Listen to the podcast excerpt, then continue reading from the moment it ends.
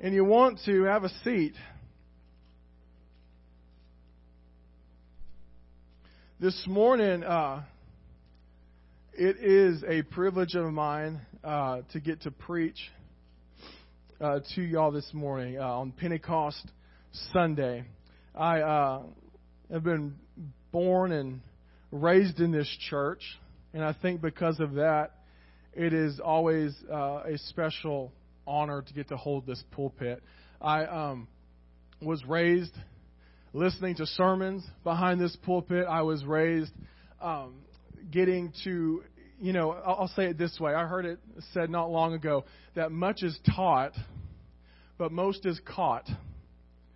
And when I was a child, I remember even when this sanctuary was half the size as it was, and I was sitting over there on that front left pew, uh, I remember that uh, you know, I was taught a lot of things in Sunday school and by my parents, but when the anointing of God would enter this room, there was something that you caught that wouldn't be, that wouldn't have been able to be taught. And it was the Spirit of the Lord, uh, you know, moving on my heart, and because of that, I am, I am so uh, supremely uh, grateful for what the Lord has done in my life, what He's doing in the life of this church and your life, and and because of that, I say it all, all that together just to let you know how much I uh, do appreciate getting to preach uh, here on, on a Sunday morning service. If you would open up your Bibles with me today, and we're going to go to the book of Acts, chapter 1, verse 8. Acts chapter 1, verse 8. And honestly, y'all probably don't have to turn there. A lot of you, I'm sure, know it by heart. But, book of Acts, chapter 1, verse 8, it says, But ye shall receive power. After that, the Holy Ghost is come upon you. Somebody say, I'm going to receive power after the Holy Ghost is come upon me. And ye shall be witnesses unto me both in Jerusalem and in all Judea and in Samaria and unto the uttermost part of the earth. I'm going to receive power when the Holy Ghost comes upon me. Do I have a witness in this house? Hallelujah. This morning, it's going to sound like I'm at a wedding, but this morning we are gathered together today because of one important thing. Because we are in celebration of the day when God gave birth to the church. That deserves a hand clap of praise, not for me, but for the Lord the day that God launched the gospel ship. I, I don't know if you've noticed, I'm going to need some participation this morning, okay? But this is the day that God gave birth to the church, the day He launched this gospel ship. So hear me, if you're saved this morning, why don't you pat yourself on the back and sing happy birthday in your head because today is the day that we remember how it all started. Amen? Amen. 2,000 years ago, upon the ascension of Jesus Christ after his burial and resurrection, Christ Jesus gave a tag team handoff with the Holy Ghost. And as the Lord went up, the Spirit came down, and the body of Christ from then on was sent off like a nuclear warhead going to combat spiritual darkness with supernatural power. Amen. In the chronology of God, the plan of salvation had been made complete. Jesus had been crucified. He died. He was buried. He was resurrected. He conquered the grave. He was resurrected from the dead. And he had ascended up to heaven. And the only thing that was left to do was to empower the believer. And that is exactly what happened on the day of Pentecost.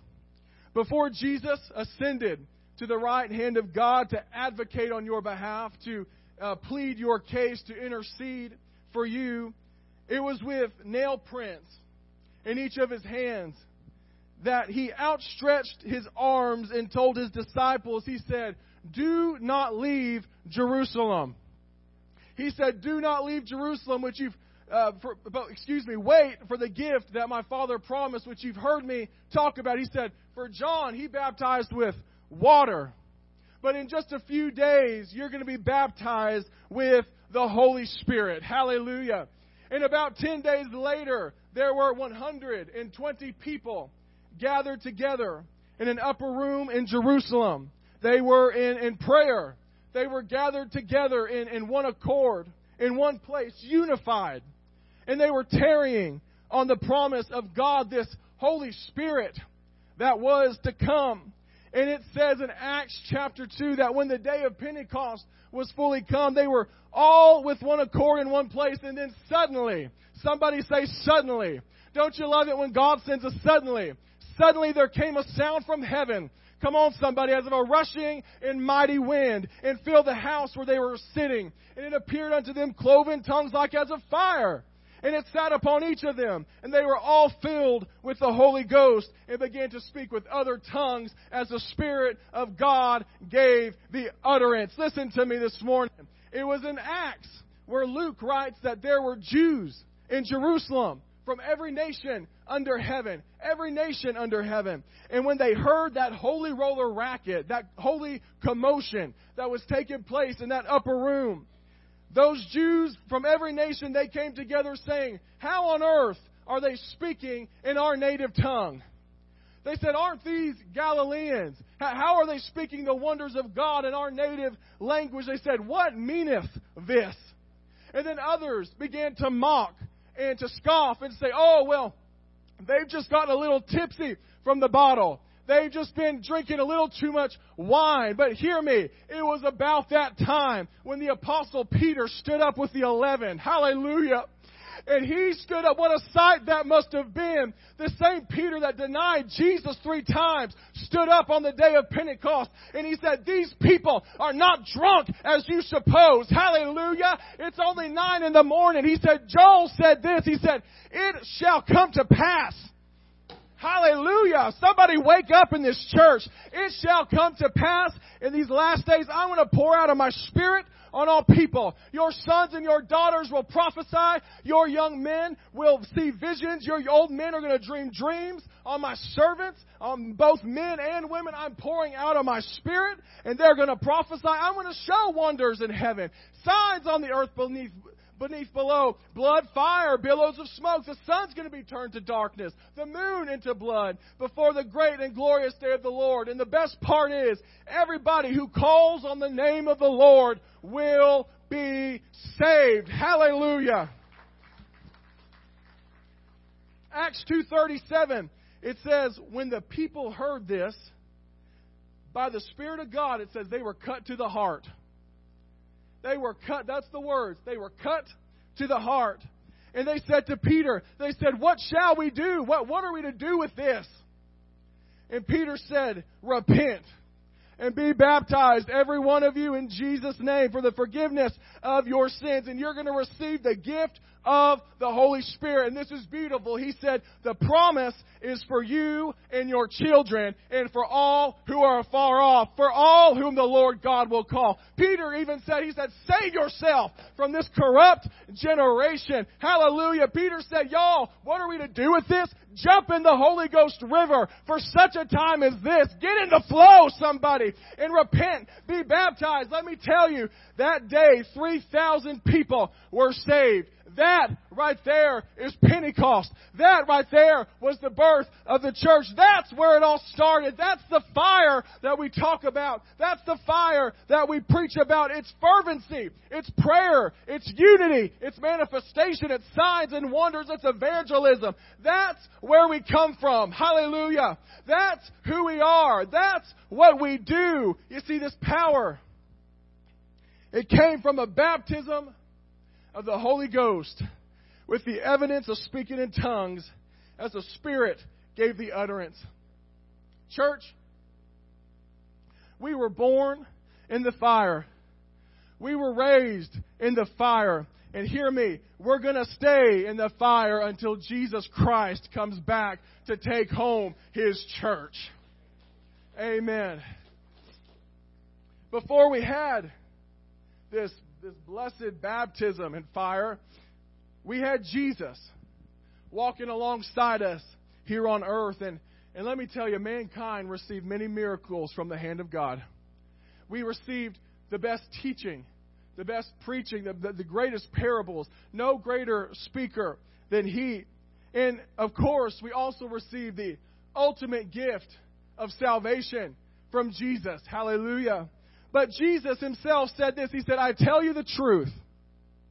He said, it's expedient for you that I go away. For if I go not away, the Comforter will not come unto you. Let me tell you something. Where Jesus Christ was our counselor, the Spirit became our comforter. Where Jesus was our water of life, the Spirit all of a sudden became the river. And where Jesus washed us in the blood, the Spirit now baptized in fire. Let me tell you something. I've got good news today. The same Pentecostal power that started this thing in the book of Acts is the same Pentecostal power that's going to carry us through to the end of it at the end of the age. And let me tell you something. King Jesus is coming to bring a harvest to this world and he's to, he's to reap that harvest, but it's got to be done by a church that operates and flows in the manifest power of God. And I've, this, there's no way to say this eloquently, but it's about time the modern day contemporary church got off of its pretentious arrogant, self-seeking, prideful butt and received a fresh dose of Holy Ghost power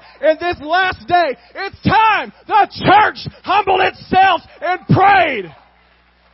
Where are you, faster? Where are you, prayer warrior? I'm telling you, humble yourself. Get to an altar for once in your life. Don't expect your child to go there if he's never seen you there.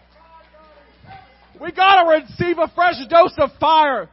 We gotta get a new coat of anointing oil. We gotta get a new backbone for sanctification and righteousness. We gotta quit thinking that we don't need it, that we're okay without it. The truth is, you're pathetic without the fire of the Holy Ghost.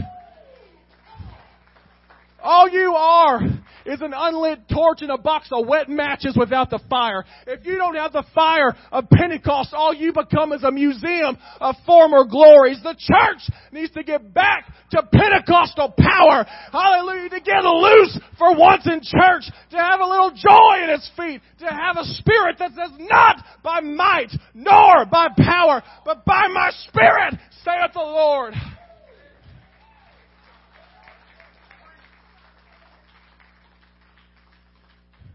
Y'all are waking up finally. Made me sweat half a pound just to get you there. Lamb of God. Okay.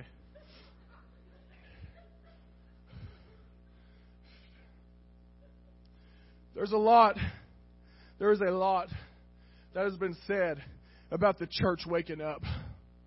There's been a lot said about that, about the church opening up its eyes, getting out of the the slumber that so many of us have spiritually been in. And I believe that COVID 19 was a big, big factor of that.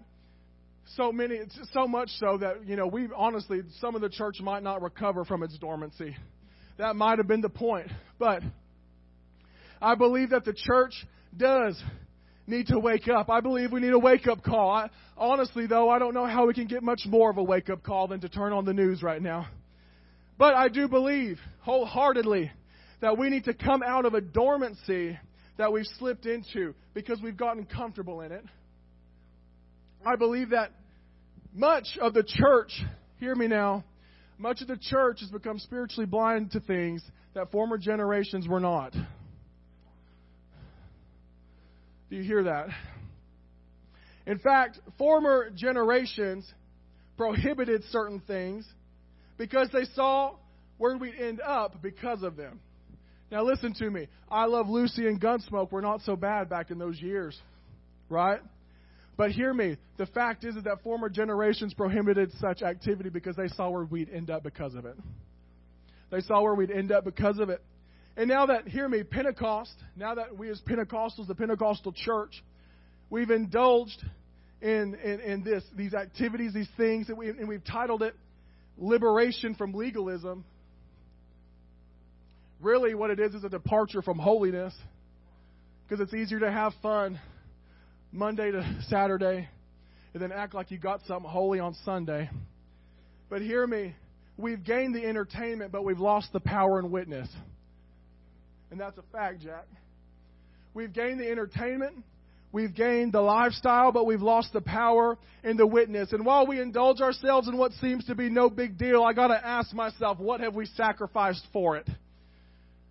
The church has, has taken on a, a Dr. Jekyll a Mr. Hyde dichotomy with the world. Uh, it's, it's, a, it's a friendship with a friendship with uh, friends with benefits relationship with the culture that the church has taken on. And hear me, as, as the church begins to look and sound more and more like the culture, it's also crying out for more and more of the Spirit. Every post you see, every song we sing, every sermon you hear, God sends your spirit down. But I just, I just wonder, what made him leave to begin with? What, what grieved him so? The church needs to wake up.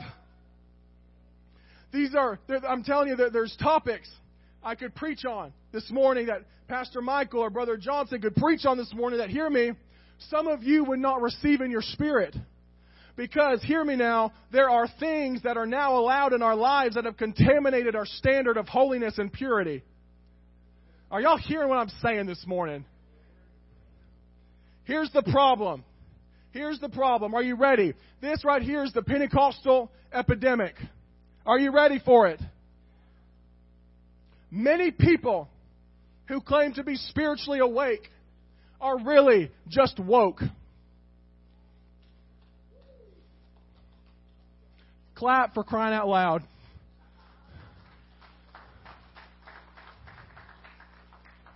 Many people that claim to spiritually be awake have just become woke. What does that mean? What does that mean? How can a Pentecostal be woke? Let me tell you something. Really and truly, a Pentecostal cannot be woke in the sense that we see it on the news, okay? But hear me. The same title, I mean, excuse me, the same spirit, the same spirit that we see on NBC uh, Fox, CNN, all those news stations that's titled woke, listen to me. That same spirit can attach itself to people in the church, and that results in a woke Pentecost. What is a woke Pentecost? Woke Pentecost, y'all better write this down. Woke Pentecost is when you have a imitation of spiritual function, but you also carry a spirit of entitlement, pride, and offense.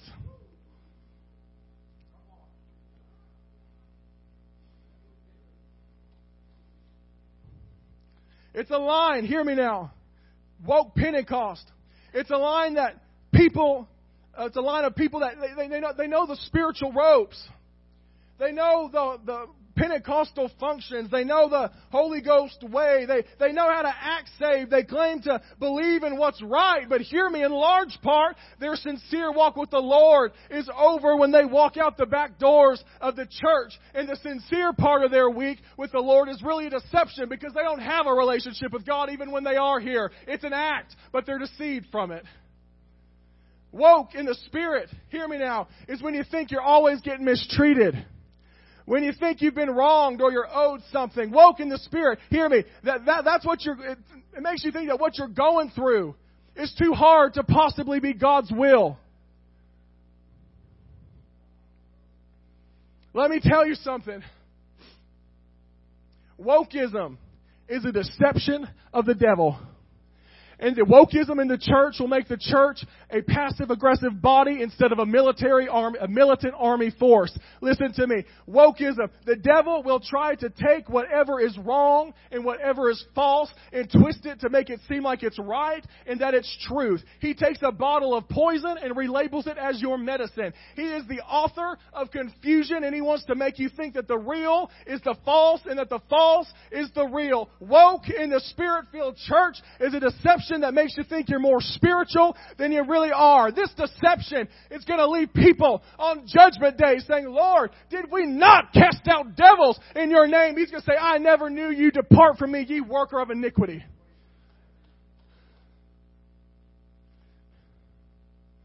There is a mission from God through Pentecost. And let me tell you, that mission, it's one thing it's revival. The mission of God through Pentecost is revival. Listen to me. God has and He always will have a plan. And His plan through Pentecost was and it still is revival. And hear me, in the plan of God, a vessel, I need you to follow me now because I'm about to take you somewhere. In the plan of God, a vessel has always been necessary. But listen to me, we will forsake our call to revival if we as a vessel are more woke than awake. We will place our Pentecostal blessing on the altar of Baal if we as a body of believers don't call out what's wrong as wrong and love unabashedly for what's right according to the scriptures and not our own eyes. Does anybody hear me? If we succumb to entitlement, self-pity, and offended spirits, we will forsake participating in the last final day outpouring. If we remain content without the manifestation of the Holy Ghost in our church and in our lives, listen to me, then we will become a cruse that instead of holding oil of the Spirit, we will only hold the memory of what was. The church was born in Pentecost. The church has grown in Pentecost. And until the rapture, the church is going to operate in Pentecost. So the question is this, are you going to be a part of that number? Are you awake or are you woke? Do you have a heart? Do you have a mind to see what the Spirit is saying to the church? Or do you have a conviction to wake up and see His glory? Or maybe it's just you, you're woke and you're stuck in the mud of your own pride and self-seeking motivations,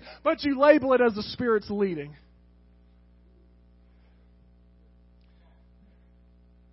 In Pentecost, revival is the goal. Power, that's going to be the means. And sanctification is the cost. Sanctification, that church, sanctification is our price. And we cannot afford to watch the river flow without Calvary Worship Center jumping in the middle of it. Amen. We got to get to a point where we don't care how undignified it might make us look. Because when God's behind the wheel, who are we to say to slow down or to turn around? Very well known minister. Uh, well, it was, uh, some of you are going to know his name, B.H. Clendon. And he said this. He said, I didn't want to reword it because it was just too good. He said, The work of God in time and the purpose of God in eternity demand a human instrument for their fulfillment, a vessel. Let me tell you something this morning, church. Throughout all of history, God's only need has been a human vessel through which He could pour Himself. That's been the one need. When the, hear me now, when the church has provided the vessel, God has always supplied the river. When the church has provided a vessel, God has always supplied the river. The problem is that before we can be poured into as a vessel, we're often so woke that we have to become broke. We have to be broken of our ways to be used of His. And this morning, we're going to talk about what it is to be a vessel for Pentecost. The prophet Ezekiel, he saw a vision from the Lord. And in this vision, Ezekiel saw the temple, he saw a church, he saw, he saw the house of God. And out of that house of the Lord flowed a river. It flowed the river. And the river healed everything that it touched. And as the river flowed from the house of the Lord, it produced trees alongside the banks whose leaves, the word says, were for the healing of nations. These trees brought forth new fruit every single month. And these trees, hear me, church, in Ezekiel, they are symbolic of people. This holy river flowing from the sanctuary, it produced, hear me now, spiritual men and women whose roots, drawing life from the river of the Spirit, became the source of healing for the nations. Are you following me this morning? If we're going to have healing in our nation, I'm here to tell you this morning, it will never come from an election or an official position. If we're going to have healing in our nation, it's only going to come from vessels, men or women who are rooted alongside the bank of the river of the Holy Ghost, whose roots run deep into the flow of the Spirit, drawing life and power from that blessed river. Listen to me. We gotta receive life from the flow of the Holy Ghost and then become that conduit of healing and good fruit. Let me tell you,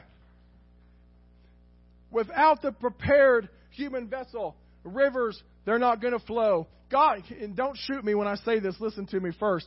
God doesn't just pour His Spirit out on communities. That was seen on the day of Pentecost. He doesn't do that. The Spirit didn't fall on Jerusalem on the day of Pentecost. The Spirit fell on the 120 prepared hearts. It fell on the 120 prepared hearts. And then through them, it flowed to the nations. Listen to me. With God, when it comes to God, when it comes to revival, when it comes to Him moving, with God, there is, uh, there is no, absolutely no delay. With, hear me, revival only awaits the obedience of the church. Before God poured out the fire on Pentecost, He was not out back on a smoke break. God doesn't need a break. God doesn't require preparation. He's always ready to pour out of His Spirit, but it's the unpreparedness of the vessel that will hold back the hand of blessing. What's that mean for us? It means that the responsibility for revival awaits the obedience of the church and not God. Hear me. The, the responsibility of fixing the time of God's visitation, it rests on us, not Him. But hear me. If we'll give to God a vessel of unquestioning obedience, our breaking, our sanctification today will be followed by God's wonders tomorrow. Hear me. God has always required a human instrument, a vessel, and for the Pentecostal mission, He requires no less than a church that stands up on its two feet, awake and connected to the river of the Spirit that's flowing by its front doors. And it will become the healing for the nations. Hallelujah. Being a vessel is not always easy. But hear me. A vessel is always necessary. It's always necessary. In our Old Testament, to produce the nation of Israel, God called Abraham. To preserve the nation of Israel, God called Joseph. To deliver the nation of Israel, God called Moses. And to instruct the nation of Israel, God called prophets. Man is always involved in the purposes of God. Don't think you're going to sit by and get a blessing you didn't put something in. the purpose of God and the destiny of mankind. Hear me. They're both involved with the vessel. And because of that, God spares nothing. You need to hear this this morning. God spares nothing in the forging and the preparation of such a vessel. If you've been a vessel for very long, you know that there is hardship and there are burdens that come along with being a vessel for the Lord. It's hard. It can be heartbreaking. It's discouraging. But hear me. To produce the nation of Israel, Abraham, he'll be forced into a 25 year walk of faith. Called out at the ripe old age of 75, he was given a promise from God that was humanly impossible. Abraham is sent looking for a land that he's never seen. And when you're a vessel, every thought, every attitude, every emotion, it's all going to be tested. It's all going to be tested. The vessel, hear me now, the vessel can't be decorated and sculpted the way that it wants to be seen. It has to become broken and reshaped into the image of its purpose.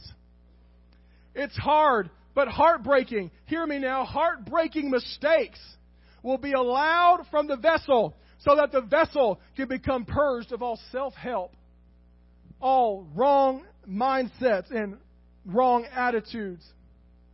And just like Abraham, when you're in the fiery trials of, of faith, man is always tempted to help God fulfill the promise. But listen to me, that's not permissible. That's not permissible. Hear me, when the promise is fulfilled, the glory, it can't be shared with the vessel. The credit at the end of the day has got to go all and only to the hand of God. And listen to me, that's part of the breaking is getting over that. I've found personally and in the lives of people I've worked with, most of the warfare that we face as believers isn't necessarily demonic as much as it is warfare with our own surrender. It's a, it's a, it's a faith fight. And hear me, if we're to be used at some point we have to break. It was 10 years after the promise, and the situation looked hopeless. Said Sarai's womb was dead. Abram was 85. The possibility for them having a, a son was zero. And they decided to take matters into their own hands. Sarai told Abram, she said, The Lord restrained uh, me from bearing children. She said, I pray thee, go to my maid, and, and I might obtain children by her. And Abraham, like a doofus, obliged. He obliged. Sarai gave Hagar to be Abram's wife, and they had a child outside of God's provision. And here, outside of God's provision, and here's the fact: this attempt of Abraham and Sarah to do spiritual work through carnal means brought us a curse that remains on this earth to this day. To this day. But hear me.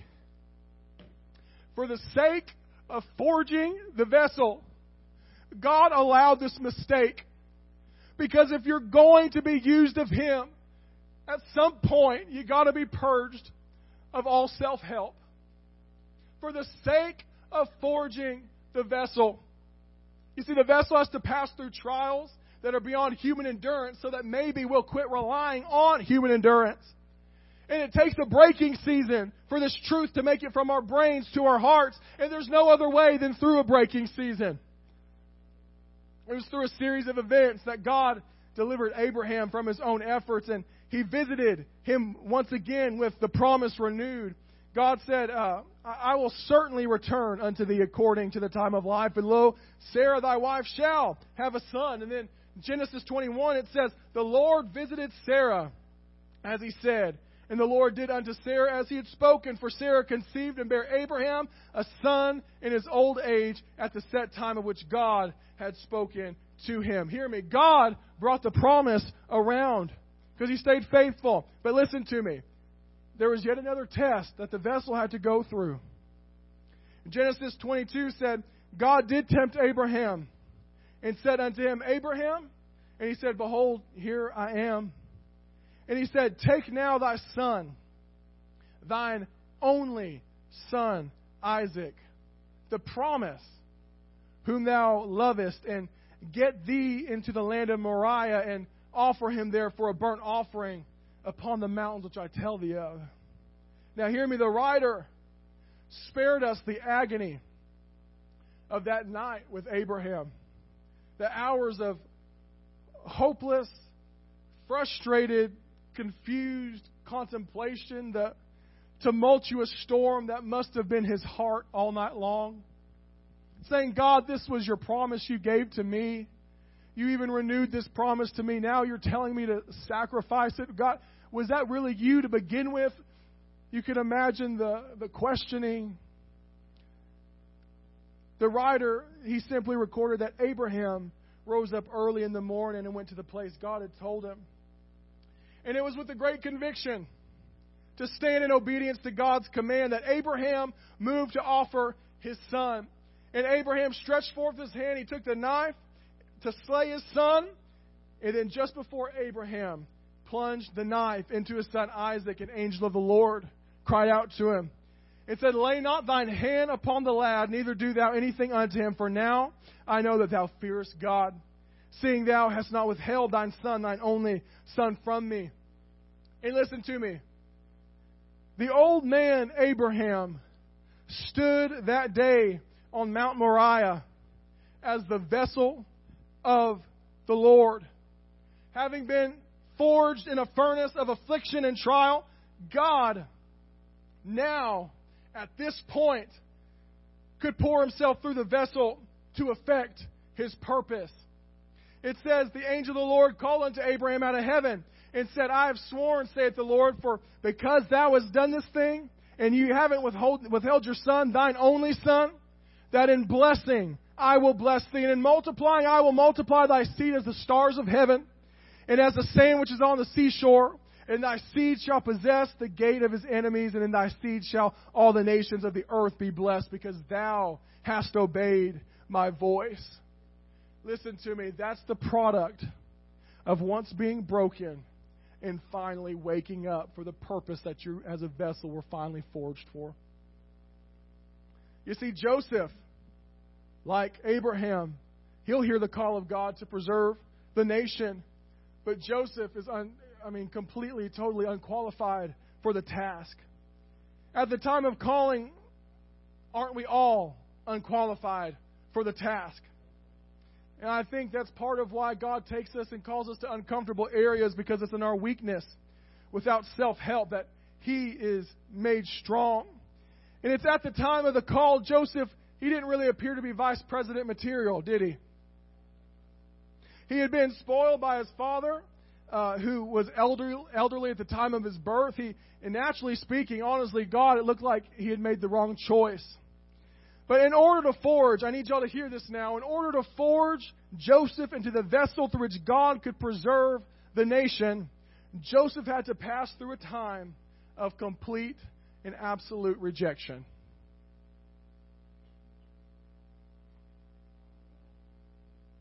Absolute rejection. Joseph, he was sold into slavery by his brothers and later was betrayed by a woman whose lies caused him to be thrown into an Egyptian prison. And can I tell you something that's crazy? All of this was done with the permission of God. All of it. Through these tests and through these trials, a vessel was being forged through which the purpose of God could flow. It was a lot of pressure, but hear me, there is, there, there was, nor is any other way. There is no other way. You see, Joseph, he was a dreamer. And when he was just a kid, God had spoken to Joseph in a dream. And in that dream, God revealed unto him that he would indeed preserve and keep the nation of Israel alive. And it was with that word from the Lord that all hell broke loose. The fury of hell was unleashed on the young man. Twenty years of this hell Joseph had to pass through. They were years designed to see whether or not Joseph believed what God would says. And, and in Psalm 105 it says Joseph was laid in iron and the word of the Lord tried him. In that damp, cold, filthy prison cell, probably sitting in his own filth, you can imagine a thousand demons came and challenged that young man's faith. They told him, I'm sure, that God had never really spoken. They told him that it's never the will of God to suffer the way he was suffering. And in those frigid nights of the soul, the Lord was forging a vessel. And it was that time when Joseph put his foot down and God had spoken to him. He's put his foot down. God had spoken to him and he refused to believe that the circumstances that seemingly contradicted the promise would be his doom. He refused to believe that. And in spite of all the affliction, Joseph stood on the word of the Lord. One day, he sat in that dungeon, and it seemed as though he was completely erased by the human and divine recollection. Totally forgotten, it seemed like.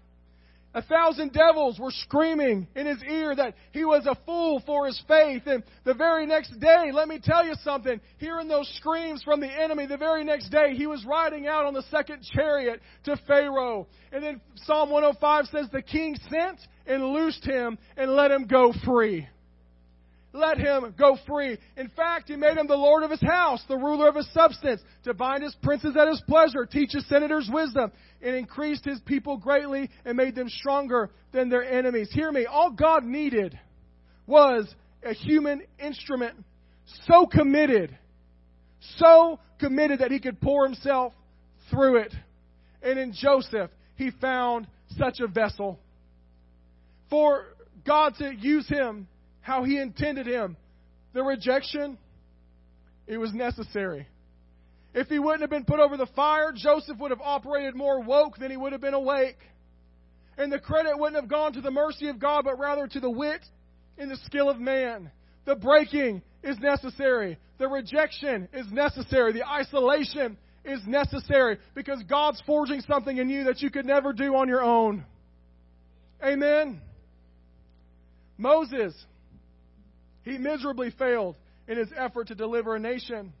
When he was 40 years old, he felt the call to deliver Israel, the nation of Israel, the Jews.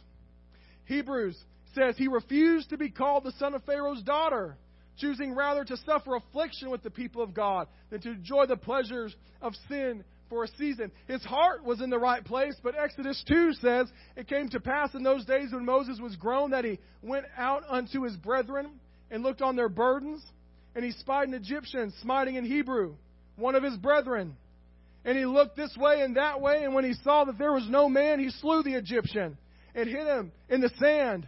And now when Pharaoh heard this, he sought to slay Moses. But Moses fled from the face of Pharaoh and dwelt in the land of Midian.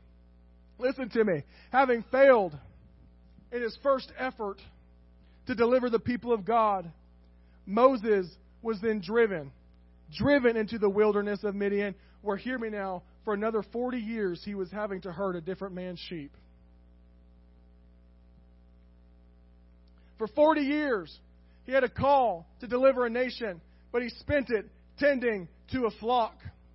Now, unbeknownst to him and those around him, God was using a flock of sheep to forge Moses into a vessel that would deliver the flock of God. But hear me, to shape this vessel for God's purpose, it required long years of isolation.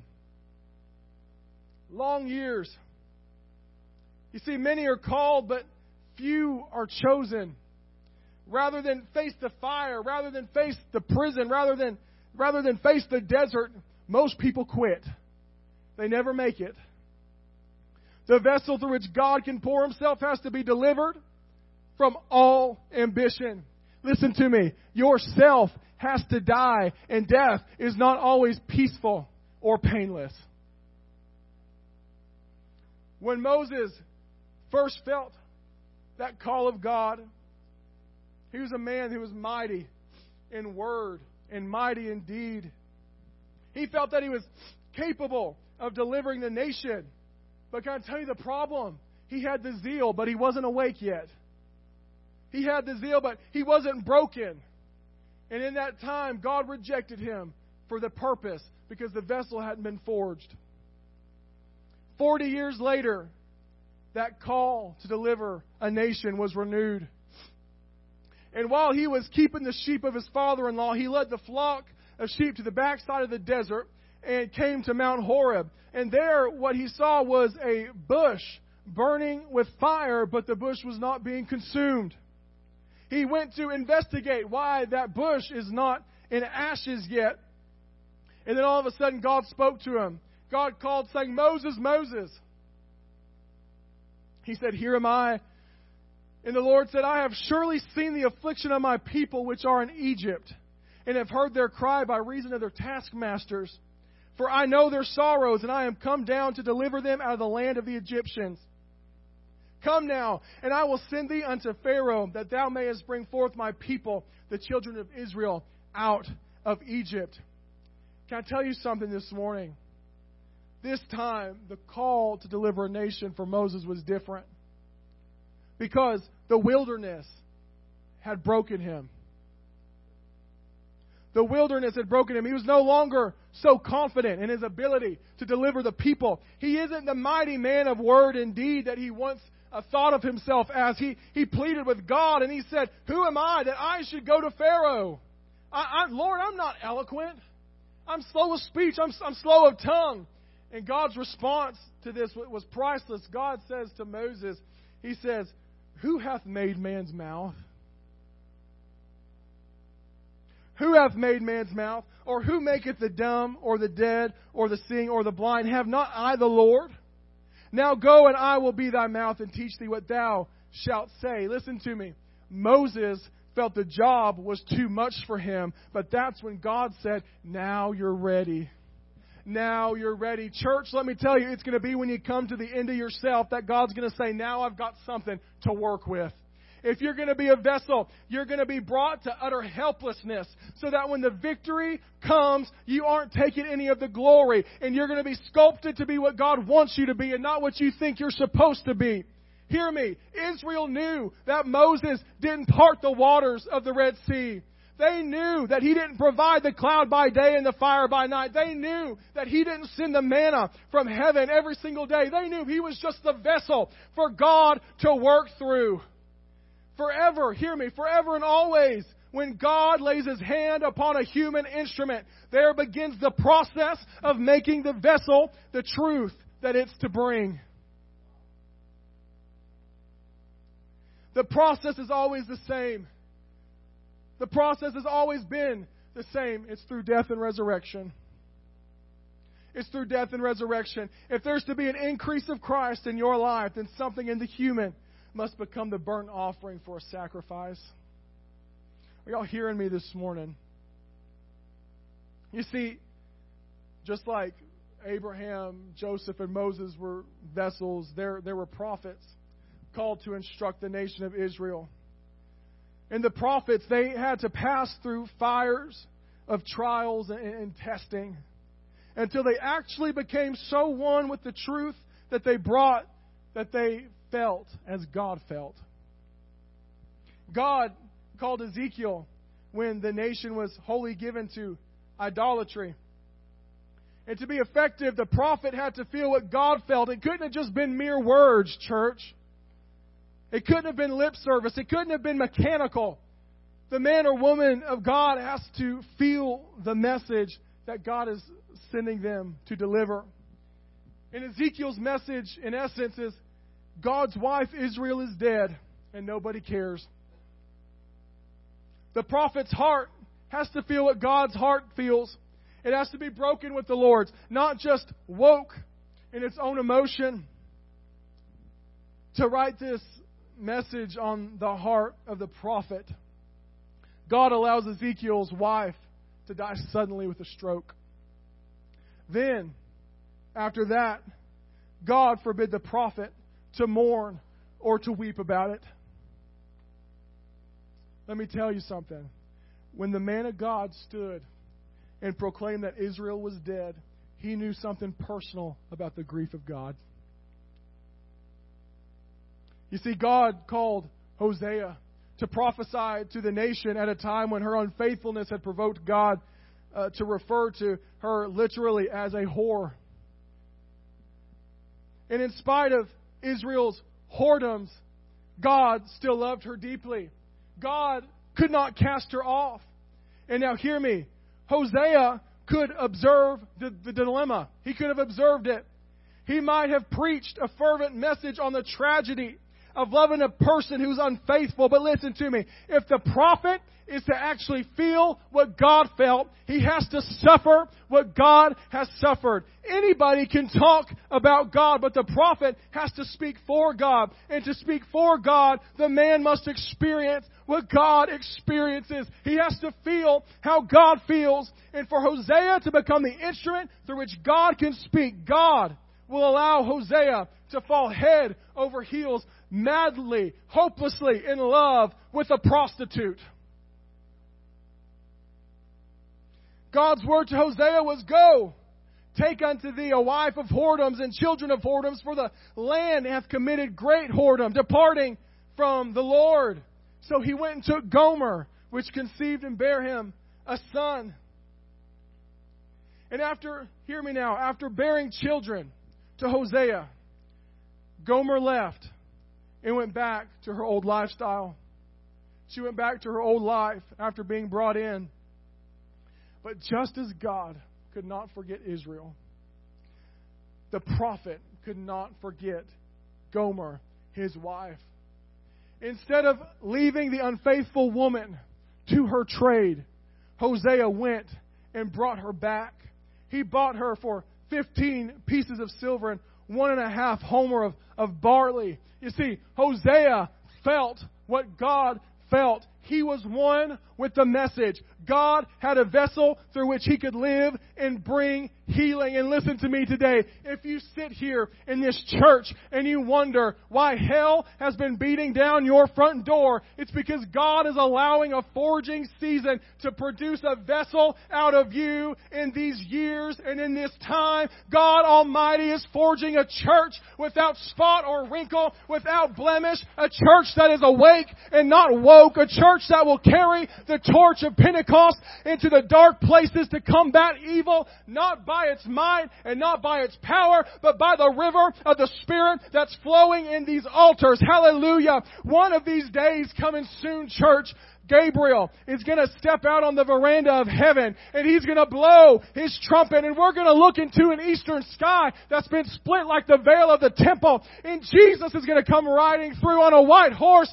with flame in his eyes and a sword coming from his mouth to bring back a church that's winning souls in Pentecostal power in these last days. Listen to me. Are you going to be a part of that number? Are you going to be a part of that militant army of God that's walking, that's been through the fire, that's been through the flood, that suffered the isolation, that suffered the depression, that suffered the rejection. Are you going to be in that number? Are you going to be awake or are you going to be woke? Is God leaving the heat on, forging you in a vessel, or are you planted in the river of the bank of the Spirit? Where are you this morning? Where are you? Because listen to me. If you are planted at the bank of the river with your roots running deep in the Spirit, I want to ask you this morning would you come to the front? Would you come to the front? Let me tell you something. Worship team, go ahead and come on. These last days that are coming, they, they are here. They're not just coming, they are here. And God is needing a church that has been branded with fire. That, you know what? It might not look how it used to look. But it's a church that still honors the same Holy Ghost. That moved in power then, and He'll move in power now. He needs a body of people that aren't so stuck on themselves that they don't move whenever the call is given, but a body of people that's willing to look so undignified as this that they're willing to go into the highways and the byways. They're willing to, to fight the evil, the, the darkness that the, the devil is trying to win over this country in these last days. He's looking for a church, firebrand church.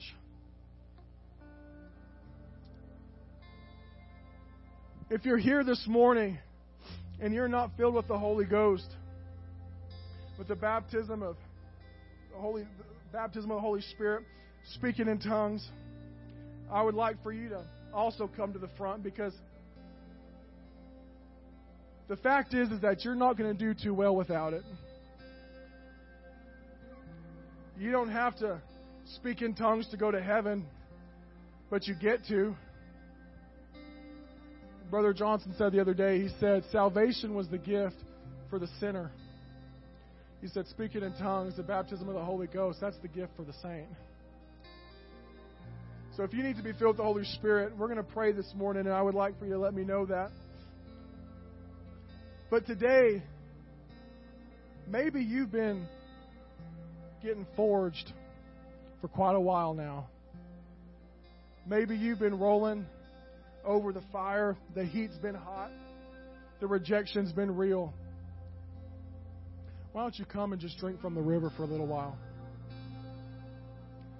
Why don't you make that your life's posture? To drink from the river. Because it's at the river where the trees grow and the fruit comes and the leaves drop and they bring healing. It's nowhere else but the river. You're going to try and find a counterfeit everywhere and you're always going to be disappointed. But this is the river. And if you're part of that army this morning of the Lord, willing to be forged, even when it hurts, this is our time. Let's take a drink at the river this morning in Jesus' name.